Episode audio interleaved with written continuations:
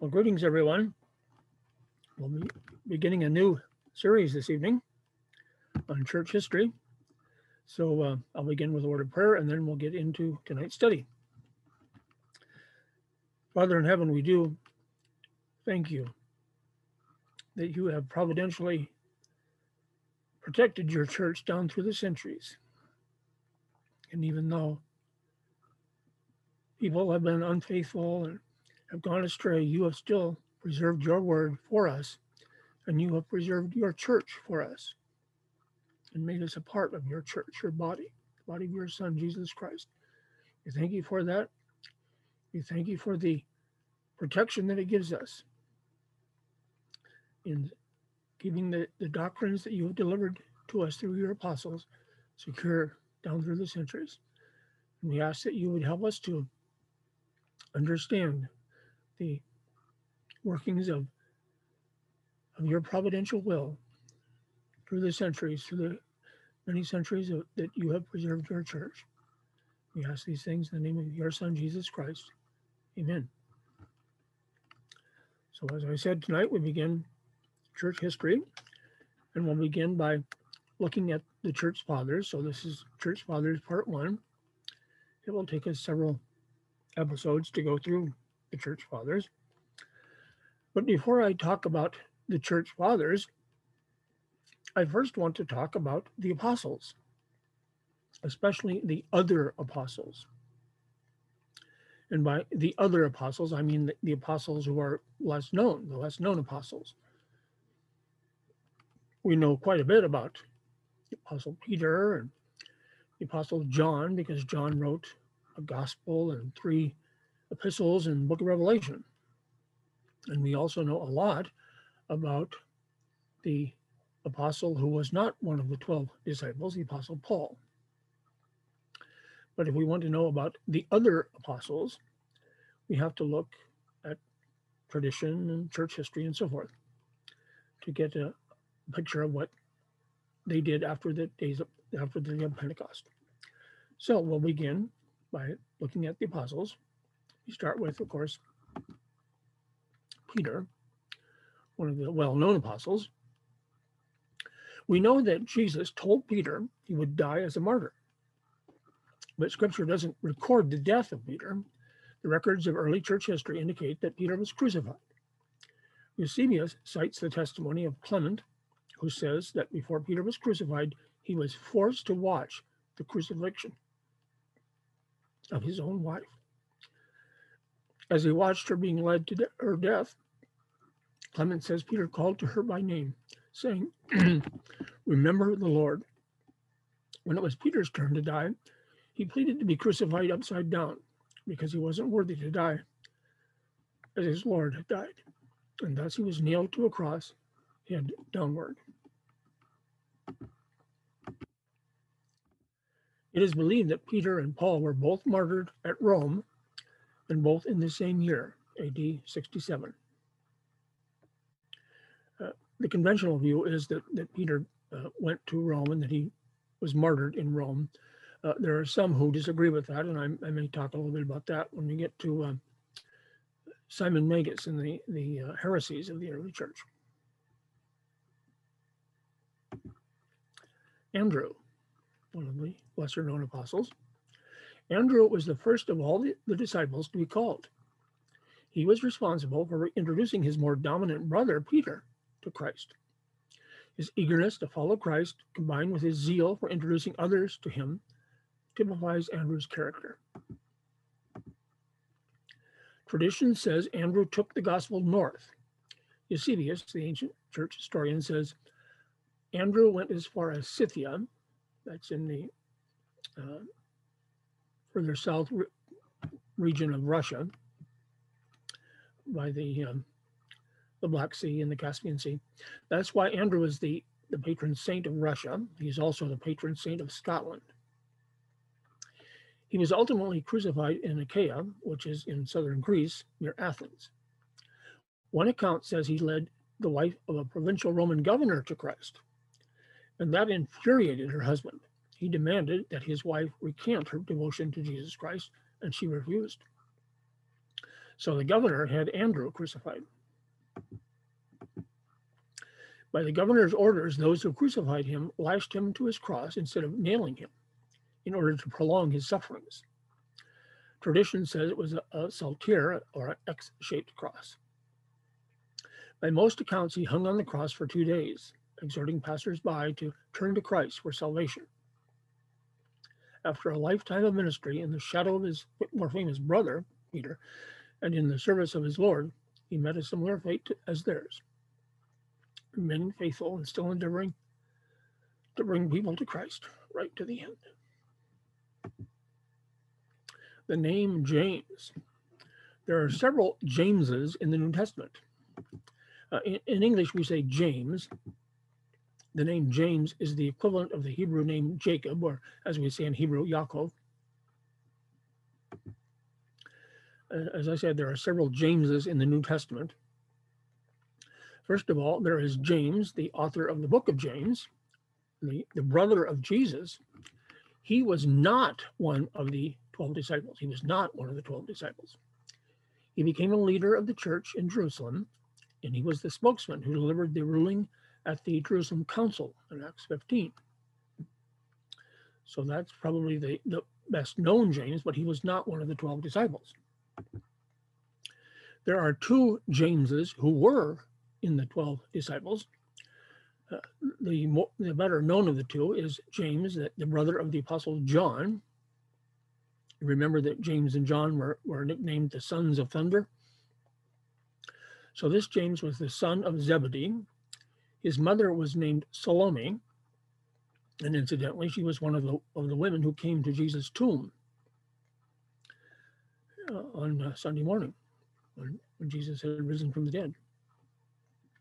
The other James, who was one of the 12, is known as James the Less. He was the son of Alphaeus. His mother was named Mary, and he had a brother named Joses. That's James the Less. So let's let's look at those two. James, the, the brother of John, and James the Less. This James was the first of the apostles to be martyred, and the only apostle whose martyrdom is recorded in the New Testament. We think that all of the apostles, uh, with the exception of John, were martyred, but James is the only one who's actually recorded in the New Testament, his martyrdom. He was put to death by Herod Agrippa I in a futile effort to stop the growing church. We've seen down through the centuries how, how successful that was, trying to stop the church by, by persecuting Christians. We can read about his, uh, his martyrdom in Acts chapter 12. James was nicknamed Camel Knees because his knees were believed to be calloused from praying so much. History records that James' testimony bore fruit right up until the moment of his execution. Eusebius passes on an account of James' death that came from Clement of Alexandria. Clement says that one, the one who led James to the judgment seat, when he saw him bearing his testimony, was moved and confessed that he was himself also a Christian. They were both, therefore, he says, led away together, and on the way he begged James to forgive him. And James, after considering a little, said, Peace be with you, and kissed him. And thus they were both beheaded at the same time. James the Less. The Greek word for less is mikros. It literally means little, its primary meaning is small in stature, so it could refer to James' physical features. Perhaps he was a short or small framed man. The word can also speak of someone who was young in age. He might have been younger than James, the son of Zebedee, so that his title, that this title would distinguish him as the younger of the two. In fact, even if, if this is not what his nickname mainly referred to, it is probably true that he was younger than the other James. Otherwise, he would more likely have been known as James the Elder. But the most likely, what, what the name most likely refers to is influence. James, the son of Zebedee, was a man of prominence. His family was known to the high priest. Uh, that is probably how uh, Peter was able to gain access to uh, the high priest's courtyard uh, on the night of the night before uh, Christ was crucified, because of the, influence that um, that the sons of Zebedee had with the high priest. He was part of the Lord's most intimate inner circle. He was the better known of the two Jameses. Therefore, James, the son of Alphaeus, was known as James the Less, the cross, little James.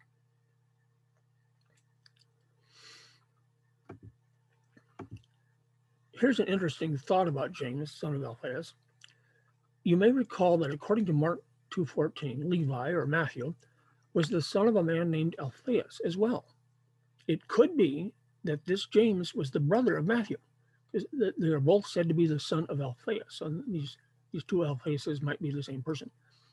After all, Peter and Andrew were brothers, and James and John were brothers. Why not these two? There is no effort on the part of Scripture to distinguish between the two Alphaeuses. On the other hand, Matthew and James are nowhere identified as brothers. We simply don't know whether they were or not, but they could have been. Another interesting question about James' lineage comes to light when we compare Mark 15:40 with John 19:25. Both verses mention two other Marys who were standing by the cross of Jesus with Mary, the Lord's mother. Mark 15:40 mentions Mary Magdalene and Mary, the mother of James the Less and of Joseph. John 19:25 names Jesus' mother's sister, Mary, the wife of Clopas and Mary Magdalene. It is possible, perhaps even likely, that Jesus' mother's sister, Mary, the wife of Clopas, and Mary, the mother of James the Less, are the same person. Clopas may have been another name for Alphaeus, or James' mother might have remarried after his father died. That would have made James the Less Jesus' cousin. So James the Less could have been the, the brother of Matthew, and he could have been the cousin of Jesus. Early church history is mostly silent about this man named James. Some of the earliest legends about him confuse him with James, the brother of the Lord. There is some evidence that James the Less took the gospel to Syria and Persia. Accounts of his death differ. Some say he was stoned, others say he was beaten to death. Still others say he was crucified like his Lord. John, another well known apostle, John died by most accounts around AD 98 during the reign of Emperor Trajan.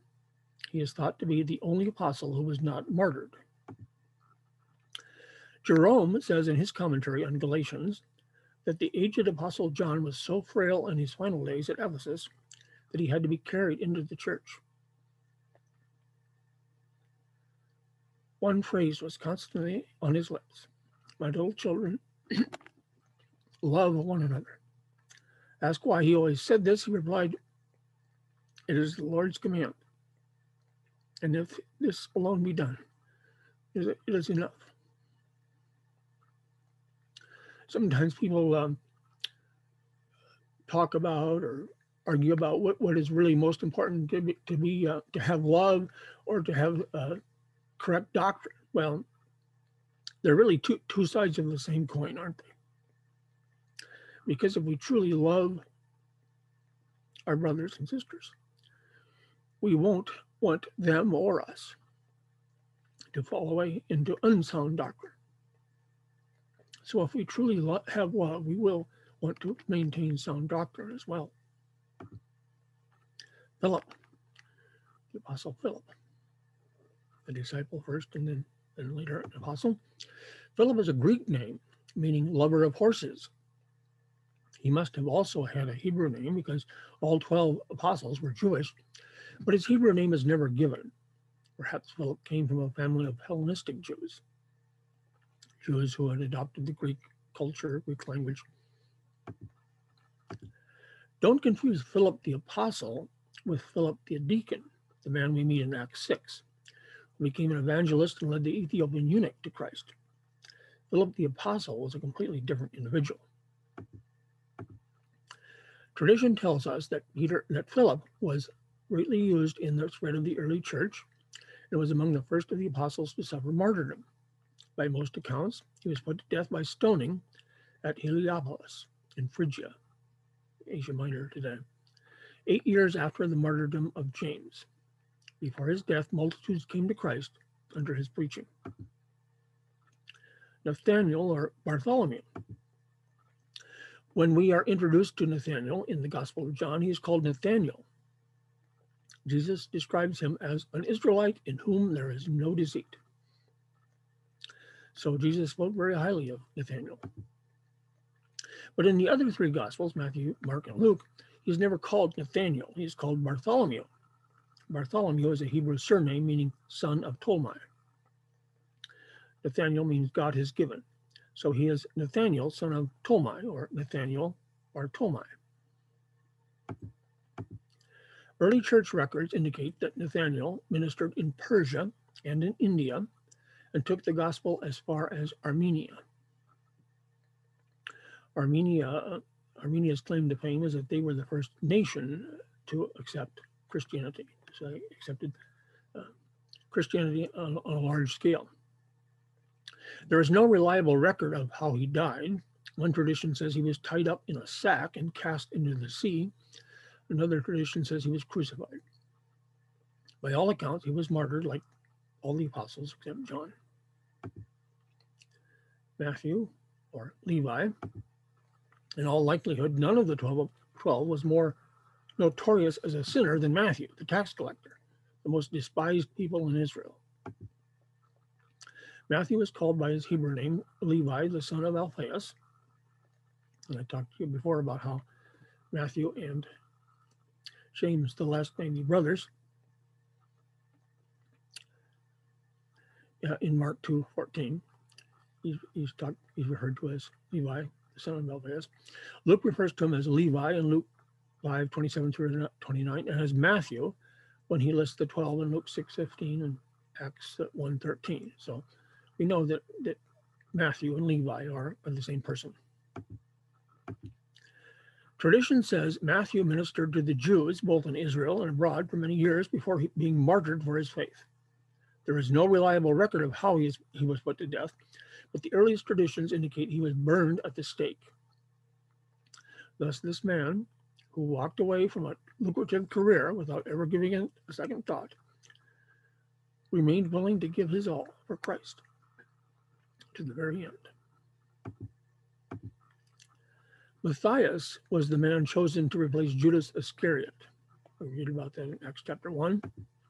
The similarity of the names Matthew and Matthias uh, somewhat complicates the, the, interpretation of traditions concerning these two men. We're not always sure uh, to which of the two of the traditions are referring, Matthew or Matthias. Thomas, the twin, Thomas is usually nicknamed Doubting Thomas, but that may not be the most fitting label for him. He was a he was a better man than the popular lore would indicate. Thomas, according to John 11, 16, was also called Didymus, which means the twin.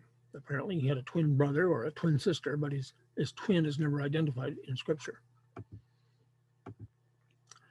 There is a considerable amount of ancient testimony that suggests Thomas carried the gospel as far as India. There is to this day a small hill near the airport in Chennai, Madras, India, where Thomas is said to have been buried. And as uh, Brian Zoig will tell you, if you talk to Christians in India today, uh, they will not admit that that it's just tradition or um, you know, legend or tradition that, that, that Thomas went to India. They are certain that, that Thomas is the one who brought the gospel to India. There are churches in South India whose roots are traceable to the beginning of the church age, and tradition says they were founded under the ministry of Thomas. The strongest traditions say he was martyred for his faith by being run through with a spear, a fitting form of martyrdom for one whose faith came of age when he saw the spear mark in his master's side. Simon the Zealot. The name given in Luke 6:15 is Simon called the Zealot. In Matthew 10:4 and Mark 3:18, he is called Simon the Canaanite. That is not a reference to the land of Canaan or the village of Canaan. It comes from the Hebrew word kana, which means to be zealous. Simon was apparently at one time a member of the political party known as the Zealots. The fact that he bore this title all his life may also suggest that he had a fiery, zealous temperament. But that term in Jesus' day signified a well known and widely feared outlaw political sect, and Simon had apparently been a member of that sect. Several early sources say that after the destruction of Jerusalem, Simon took the gospel to the north and west and preached in the British Isles. Like so many of the others, Simon simply disappears from the biblical record. There is no reliable record of what happened to him, but all accounts say he was killed for preaching the gospel. This man, who was once willing to kill and be killed for a political agenda within the confines of Judah, found a more fruitful cause for which to give his life in the proclamation of salvation for sinners out of every nation, tongue, and tribe. Judas, not Iscariot, three names. There's nothing wrong with the name Judas just because that was the name that was borne by Judas Iscariot, the traitor. Judas is simply the Greek version of the Hebrew name Judah or Yehuda, as we say in Hebrew. The name means Yahweh leads. So there's nothing wrong with the name. In addition to Judas Iscariot and this Judas, one of the, one of the 12 disciples, Judas, the son of James, uh, one of Jesus' brothers, the man we know as Jude, was also named Judas. Is not this the carpenter's son? Is not his mother called Mary? And are not his brothers James and Joseph and Simon and Judas? So the name Jude is given to the book of Jude in order to distinguish him from Judas Iscariot. But his name was Judas. So there are, there are two books of the New Testament which are written by brothers of Jesus, the book of James and the book of Jude.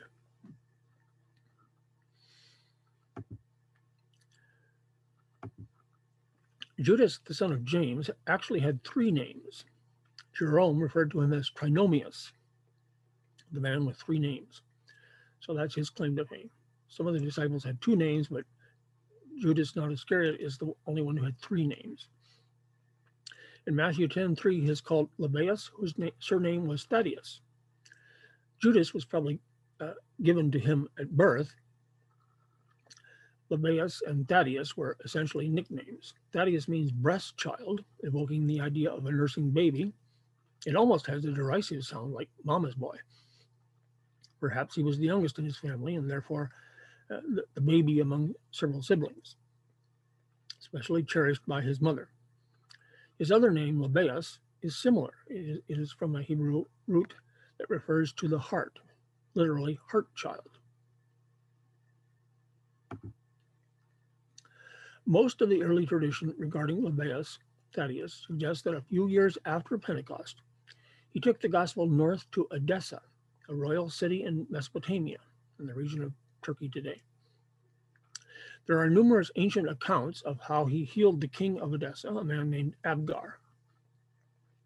In the 4th century, Eusebius the historian said the archives at Edessa, now destroyed, they no, they no longer exist, but in Eusebius' day they did, contained full records of Thaddeus' visit and the healing of Abgar.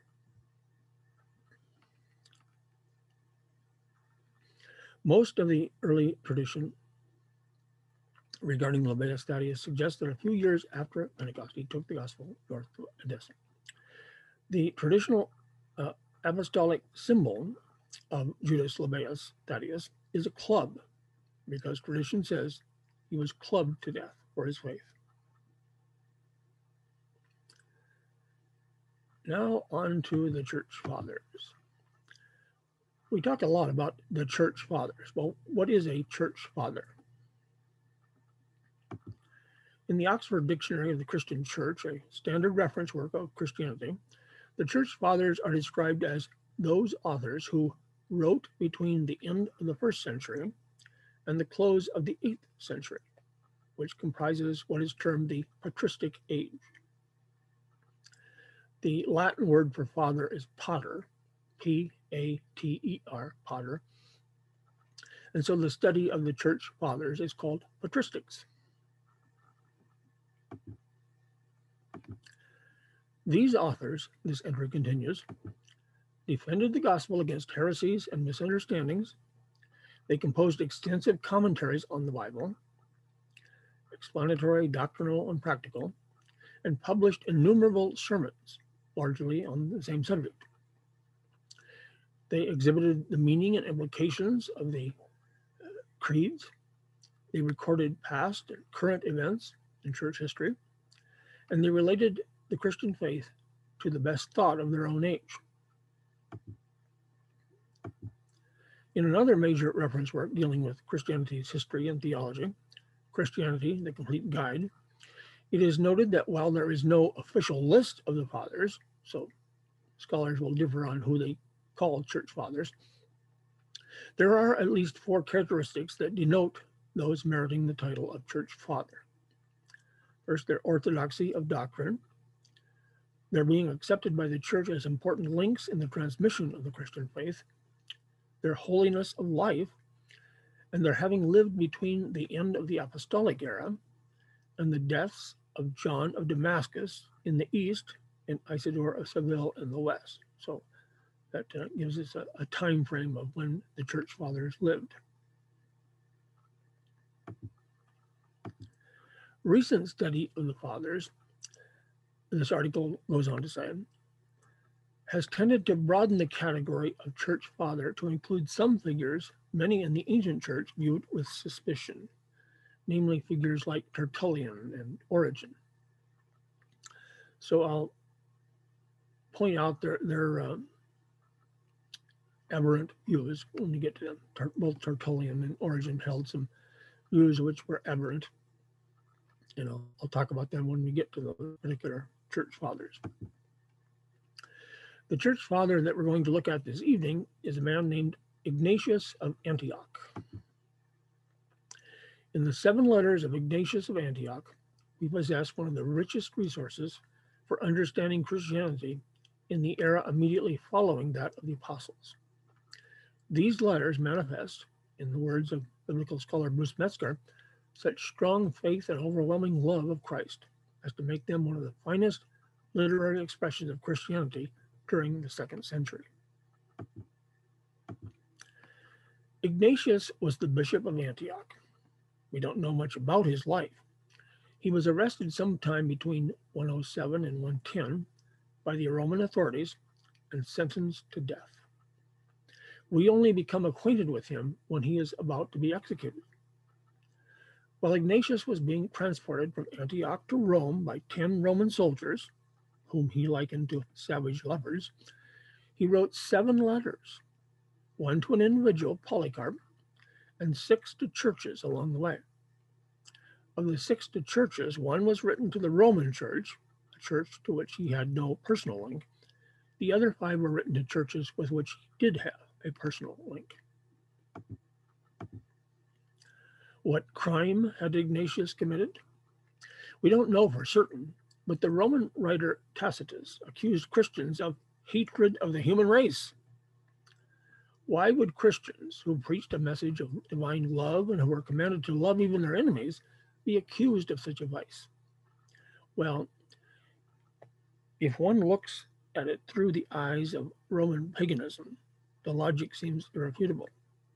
It was, after all, Uh, the, the pagan gods, the Roman gods who kept the empire secure. But Christians refused to worship these gods. Thus, the charge of atheism that was sometimes leveled at them. Therefore, many of their pagan neighbors reasoned they could not love the emperor or the empire's inhabitants.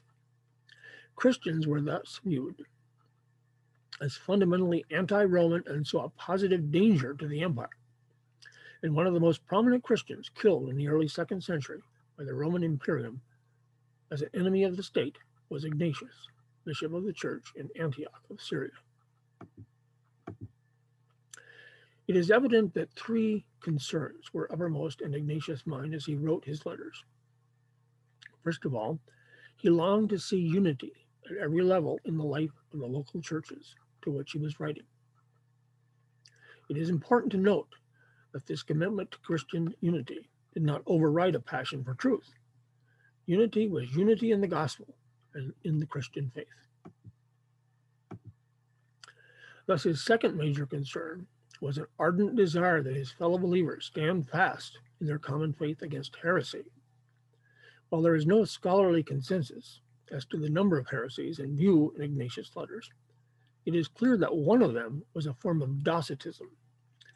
And I talked about this before uh, when I was going through the epistles of the, of the Apostle John. Docetism, which maintained that the incarnation of Christ and consequently his death and resurrection did not really take place. They were just illusory. Finally, Ignatius was eager to recruit the help of his correspondents in the successful completion of his own vacation, which was nothing less than a call to martyrdom. Of the three areas of Ignatius' letters, it is his desire for martyrdom that has occasioned the most criticism, as a number of scholars have suggested that Ignatius' remarks about his death reveal a man mentally unbalanced. They say that uh, Ignatius was always writing about his impending death, about his martyrdom. They say that that is a man mentally unbalanced. Well, a careful study of Ignatius' thinking about his own death reveals a man who rightly knew that Christian believing demands passionate engagement of the entire person, even to the point of physical death. We only become acquainted with Ignatius after he has been condemned to die, to be executed. So, of course, he talked a lot about his impending martyrdom. You would too, if you were in similar circumstances. The only writings we have of Ignatius of Antioch are those that were written after he was um, after he was sentenced to death. Uh, in Ignatius' ecclesiology, the bishop is vital to the unity of the local church. The communities to which Ignatius is writing are wrestling with the presence of heresy. And Ignatius is convinced that one Orthodox leader in the congregation, the bishop, can secure that congregation's orthodoxy. It is not the case that the Bishop of Antioch is overly enchanted with the idea of monoepiscopacy per se. There's probably a great deal of truth to what uh, Ignatius was saying, because this is the early church, uh, a time when the leaders of the local churches had either been directly taught by the apostles or had been taught by someone who had been directly taught by the apostles.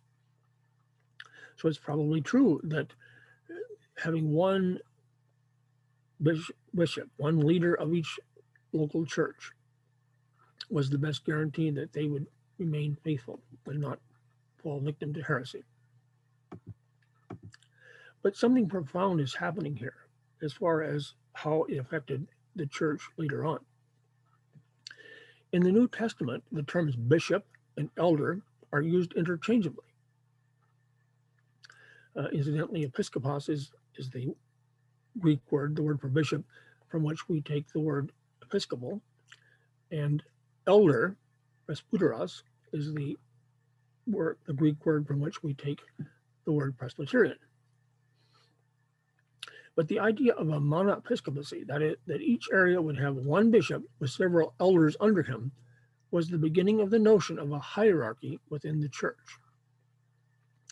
So that is the impact that it had on later church history, either for good or ill. And, and that generally remains the case even today. Um, even in those churches which are not part of a denominational hierarchical structure, there usually tends to be one senior pastor in each local church. So even in, in churches which have multiple elders, usually one of the elders uh, predominates. He's the, the senior pastor.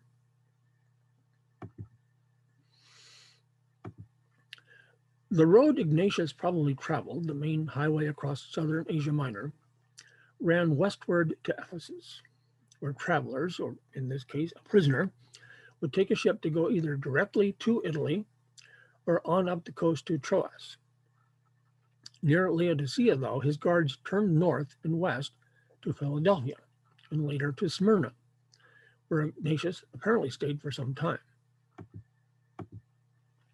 Polycarp, and Polycarp is an important figure in church history because Polycarp was taught directly by the Apostle John. Polycarp, recently appointed Bishop of Smyrna, sought to minister to his needs upon his arrival in that town. So when Ignatius arrived in Smyrna, Polycarp went to see him. When he, uh, Ignatius, came to Smyrna, there were also representatives of three other churches to meet him. Demas, the bishop of Magnesia on the Meander, had come along with two elders from his church, Bassus and Apollonius, and a deacon Zotion. From Tralles came the bishop Polybius, and from Ephesus, a number of leaders. Onesimus, the bishop, a deacon by the name of Burrus, and Crocus, Euplus, and Fronto. This Onesimus, the bishop at Ephesus, may very well be the same Onesimus that the Apostle Paul wrote to Philemon about. The uh, the time frame fits, so it could be that that very Onesimus, who eventually became the bishop of the church at Ephesus. So, incidentally, the the I mentioned Magnesia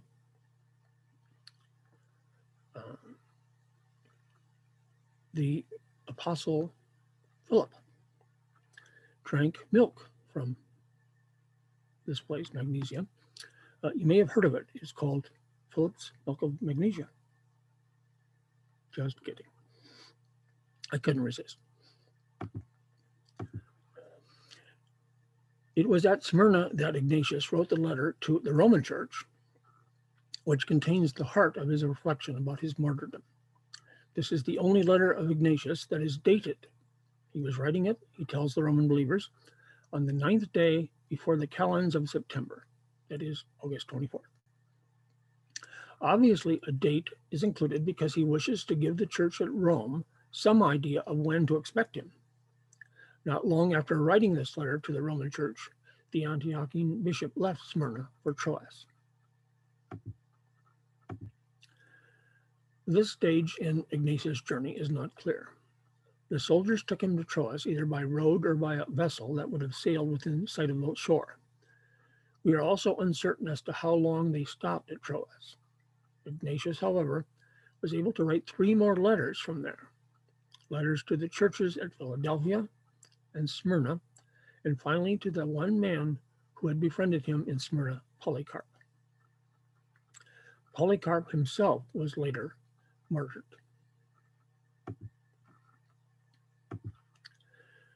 The Roman soldiers and their Christian prisoners seem to have left Troas in something of a hurry and made their way to Neapolis in Macedonia. From there, they would have passed through uh, Philippi to Dyrrhachium on what is now the Adriatic coast. From Dyrrhachium, they probably would have taken another ship for Brundisium in Italy and then by land made their way to Rome. At this point, a curtain is drawn across the historical events, and nothing more of Ignatius' earthly career is known for certain, except the report by Polycarp to the church at Philippi that he was martyred, presumably at Rome. I've uh, included in my PowerPoint uh, a map of the Eastern Roman Empire so uh, those of you who are interested can find out the location of some of these cities that I mentioned, uh, like Tralles and so forth. And of course, I'm sure you want to know where Magnesia is located. While the church disapproved of people volunteering to be martyrs, there are a number of Christian texts from the second century that display the awareness that the martyrdom, that martyrdom was a calling, a gift from the Spirit that he would use to build up the body of Christ. Ignatius' letter to the Romans is certainly a key passage in this regard. For Ignatius, martyrdom is the clearest way to express his devotion to Christ and his rejection of the world, But he is quite aware that there are other ways to, to journey. For example, his urging of the, of the believers in Rome to express their devotion to Christ by allowing him to die as a martyr clearly indicates an awareness that his path of discipleship and theirs are not identical. He actually urged them not to try to use their influence with Roman authorities to get him off the hook. Although Ignatius might see martyrdom as the straighter road upon which he must travel, he is not denying the fact that there are other paths that other disciples may travel. He's not saying that everybody, every Christian has to be a martyr. In this regard, it is vital to note that he does not exhort any of the believers in Rome, or for that matter, any of his other correspondents, to join him as a martyr. He obviously does not see martyrdom as being essential to discipleship. A final aspect of Ignatius' thinking about his martyrdom is the way that he believes it forms a bulwark against a species of false teaching that threatened at least a couple of the churches to which he was writing, namely those in Smyrna and in Troas. Present even during the days of the apostles, the proponents of this perspective, known as Docetism, denied the death of Christ and asserted that Christ's sufferings were not genuine. Ignatius uses what was becoming a technical word to describe these theological opponents of core Christian teaching. They have embraced heresy. Heresis is the Greek word.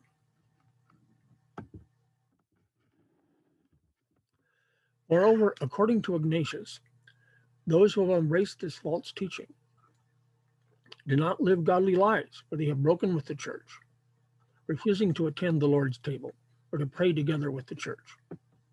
While Docetism was not part and parcel of every variant of second century heresy, it can be found in a goodly variety of heretical documents from that period.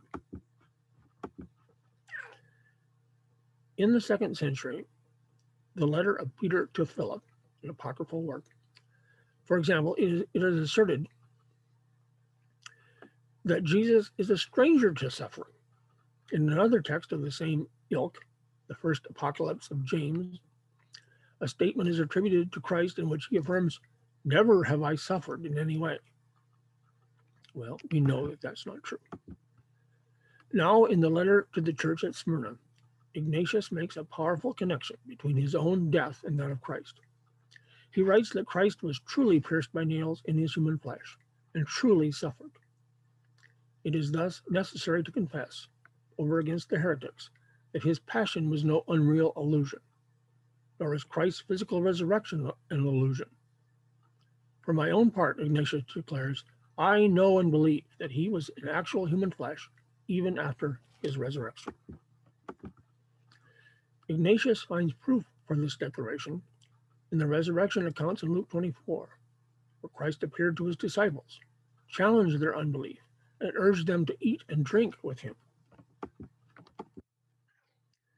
If the Docetists were correct, and all of the Lord Jesus' life were only an illusion, then Ignatius declares with biting sarcasm these chains of mine must be illusory too. From the point of view of Docetism, if Christ did not really suffer, it was meaningless for any of his disciples to take such a pathway. Martyrdom was thus not a distinctive characteristic of the Docetist communities. A number of second century authors after Ignatius indeed note the absence of martyrs among such communities. But Christ's suffering was real, and this validated the physical suffering of his people. So apparently the Docetists were uh, only interested in having their best life now. Ignatius' martyrdom was thus a powerful defense of the saving reality of the incarnation and crucifixion. and suffering a violent death, Ignatius was confessing that the Lord had also actually suffered a violent demise, and through it brought salvation to it to dying humanity. So important was that confession, so central was it to Christian orthodoxy that it was worth dying for. In our, in, in our day, when Christians are being martyred around the globe, Ignatius' confession should not be forgotten.